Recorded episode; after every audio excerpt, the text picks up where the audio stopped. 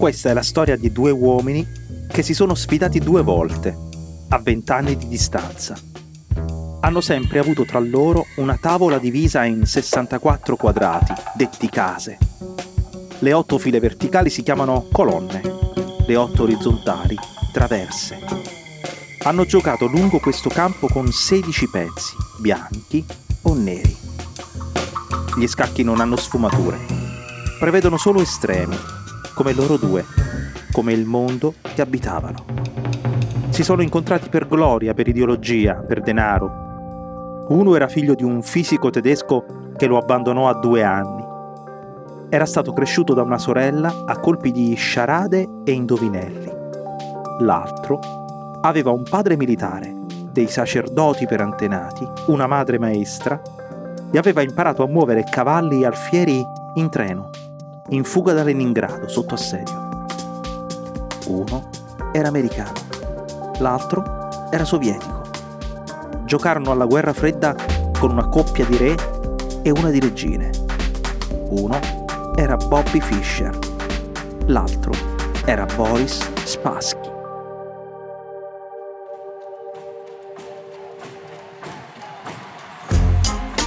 Io sono Angelo Carotenuto.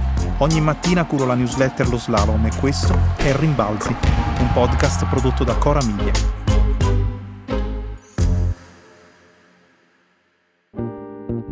Due mesi prima che Bobby e Boris iniziassero a guardarsi di traverso, i loro capi di Stato avevano preso a parlarsi più distesi, provando a togliere dal tavolo i giocattolini da cui il mondo era terrorizzato, le armi nucleari.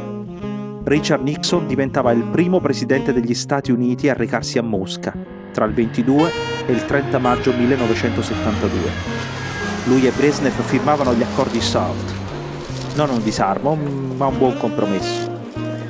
Così la guerra fredda si spostava in uno scenario simbolicamente esatto, il gelo d'Islanda, Reykjavik, per la partita del titolo mondiale di scacchi.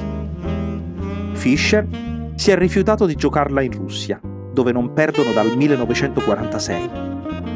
Alla fine si sono accordati per i mari del nord. Accordati. Insomma, l'americano ha fatto sapere che la cifra promessa non gli basta. Chiede il 30% degli incassi e botteghini di questa partita montata come un match di box, con il pubblico, biglietto da 5 dollari, e la TV. Fisher minaccia di non presentarsi al tavolo, dove due file di pedoni devono simulare lo scontro che il mondo teme si realizzi per davvero. O gli danno i soldi giusti, o la guerra al campione dell'URSS lui non va a farla. Ha 29 anni, è il primo americano che gioca per il titolo. È famoso in Russia quanto il pianista Van Cliburn. Ha fama di computer umano, in più è geniale. Tutta questa roba eh, deve avere un prezzo. Se ne è fatto carico un banchiere inglese, James Slater, disposto ad alzare la posta da 125.000 a 250.000 dollari. Fisher aveva lasciato la scuola perché mm, non insegnavano niente di utile agli scacchi. Odia perdere, fino al punto da non voler giocare spesso, per non rischiare. Non ha amici, non ha fidanzate parla francese, spagnolo, russo e serbo. Quando gli domandano chi sia il più forte al mondo, risponde che è gentile essere modesti, ma è anche stupido essere reticenti. Volete la verità? Il più forte sono io. Ha un quoziente intellettivo di 184. Il 50% della popolazione negli anni 70 sta tra 90 e 110. Sopra 140 ci va lo 0,5% in quello 0,5% è compreso Boris Spassky, campione, da tre anni. Ha strappato il titolo a Tigram Petrosian. Perde 3 kg di peso dopo ogni partita. Ed è irritato, molto irritato, dai capricci dell'americano, che arriva in Islanda e chiede una temperatura in sala non superiore ai 21 gradi, più spazio davanti alle gambe, un certo modello di lampade niente flash dei fotografi, una barriera per l'isolamento sonoro dagli spettatori e una camera in hotel senza finestre. Ah, uh, un'ultima cosa. Una sedia. Una sedia girevole in cuoio e metallo. E se non se ne trovano in Islanda, eh, fatti loro, che la facciano spedire da New York. È diventata una guerra di nervi. Spaschi protesta. Esige che per la prima delle 24 partite previste sia inflitta a Fischer la sconfitta a tavolino. Così impara a far ritardo. In alternativa vuole una lettera di scuse. Sui due peccatori, il reverendo Einarson invoca il giudizio di Dio. Chiede al cielo che tenga conto della cupidigia di Fischer e dell'ira di Spassky. Più laicamente, dall'America telefona Kissinger. Parla con Fischer e gli dice di farla finita. Che vada alla scacchiera, che batta quel russo. Pure Spassky ha le sue fissazioni. Mangia solo salmoni e trote. Si è fatto aprire di notte la piscina in albergo perché gli andava di nuotare. E si è fatto allestire un campo da tennis nello spiazzale all'ingresso.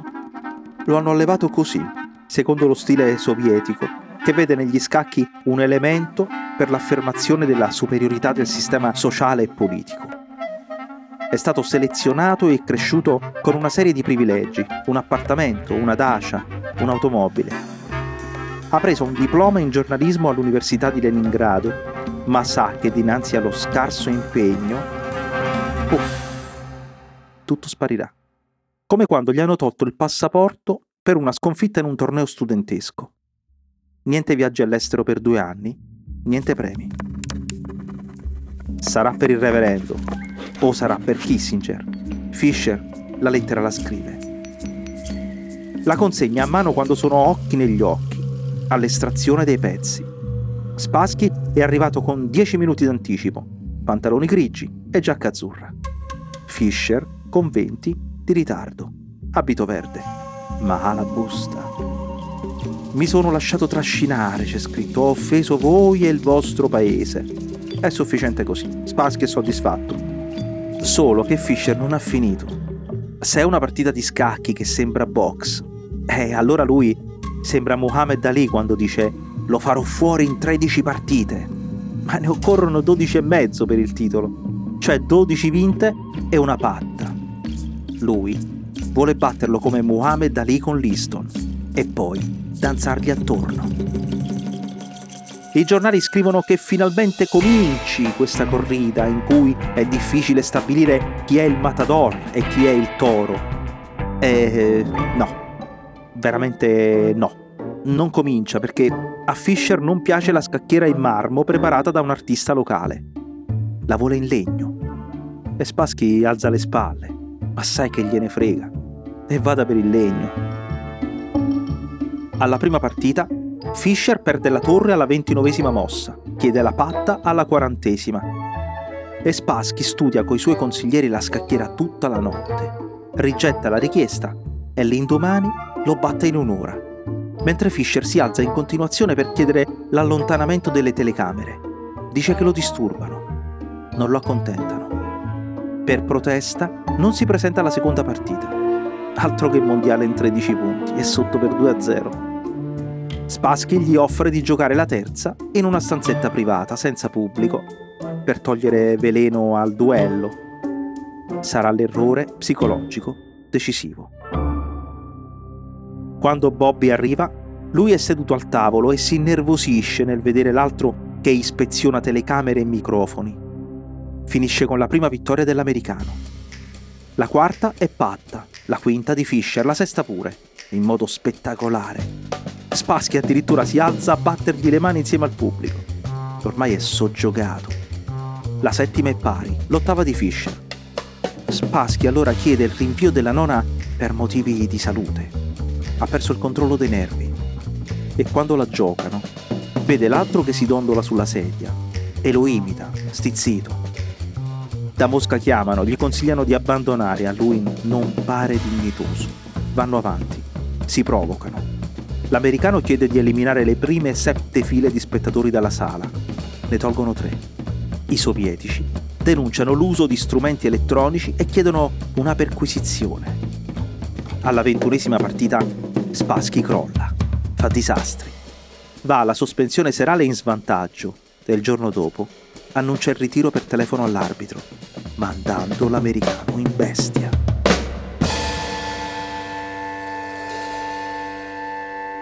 Per vent'anni nessuno vedrà più il campione del mondo. Rifiuta di difendere il titolo, sparisce, non gioca, esce di classifica. Fino al settembre del 1992, quando a un miliardario serbo, Jestmir Vasilievich, amministratore delegato della compagnia Jugoskandik, viene l'idea di offrire 5 milioni di dollari per rifare quella partita e rifarla in Serbia, per sfidare le sanzioni dell'ONU durante la guerra nei Balcani. L'URSS non esiste più. Spassky vive in Francia. Fischer fa il dissidente verso il sistema USA. Dice che gli americani passano il tempo davanti alla TV e non leggono manco un libro.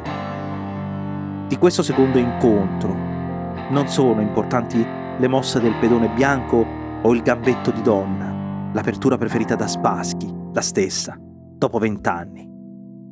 È importante che l'America se la lega al dito. Il campione della guerra fredda ha giocato una partita oscena in mezzo al conflitto in Jugoslavia. Spiccano un mandato di cattura. Lo arrestano in Giappone nel 2004, ufficialmente per irregolarità nel passaporto, ma senza estradizione. La vecchia amica Islanda gli fornirà un visto e un posto dove andare a morire in questa sorta di esilio. Ma è un mese dopo l'arresto che arriva la seconda lettera di questa storia e la scrive Spassky al presidente Bush. Gli dice Fisher è stato per voi un eroe nazionale prima di violare le sanzioni. Io sono cittadino francese e nessuno mi punisce. Bobby e io, scrive, ci conosciamo da tempo. E lui ha una personalità tormentata, una sociale, ma è onesto. Non voglio giustificarlo, è fatto così. Presidente, chiedo per lui la grazia e se non fosse possibile, la prego, corregga l'errore della Francia. Ho commesso lo stesso crimine anch'io. Mi arresti, mi metta in cella con Bobby Fischer e soprattutto, Presidente, ci faccia avere una scacchiera.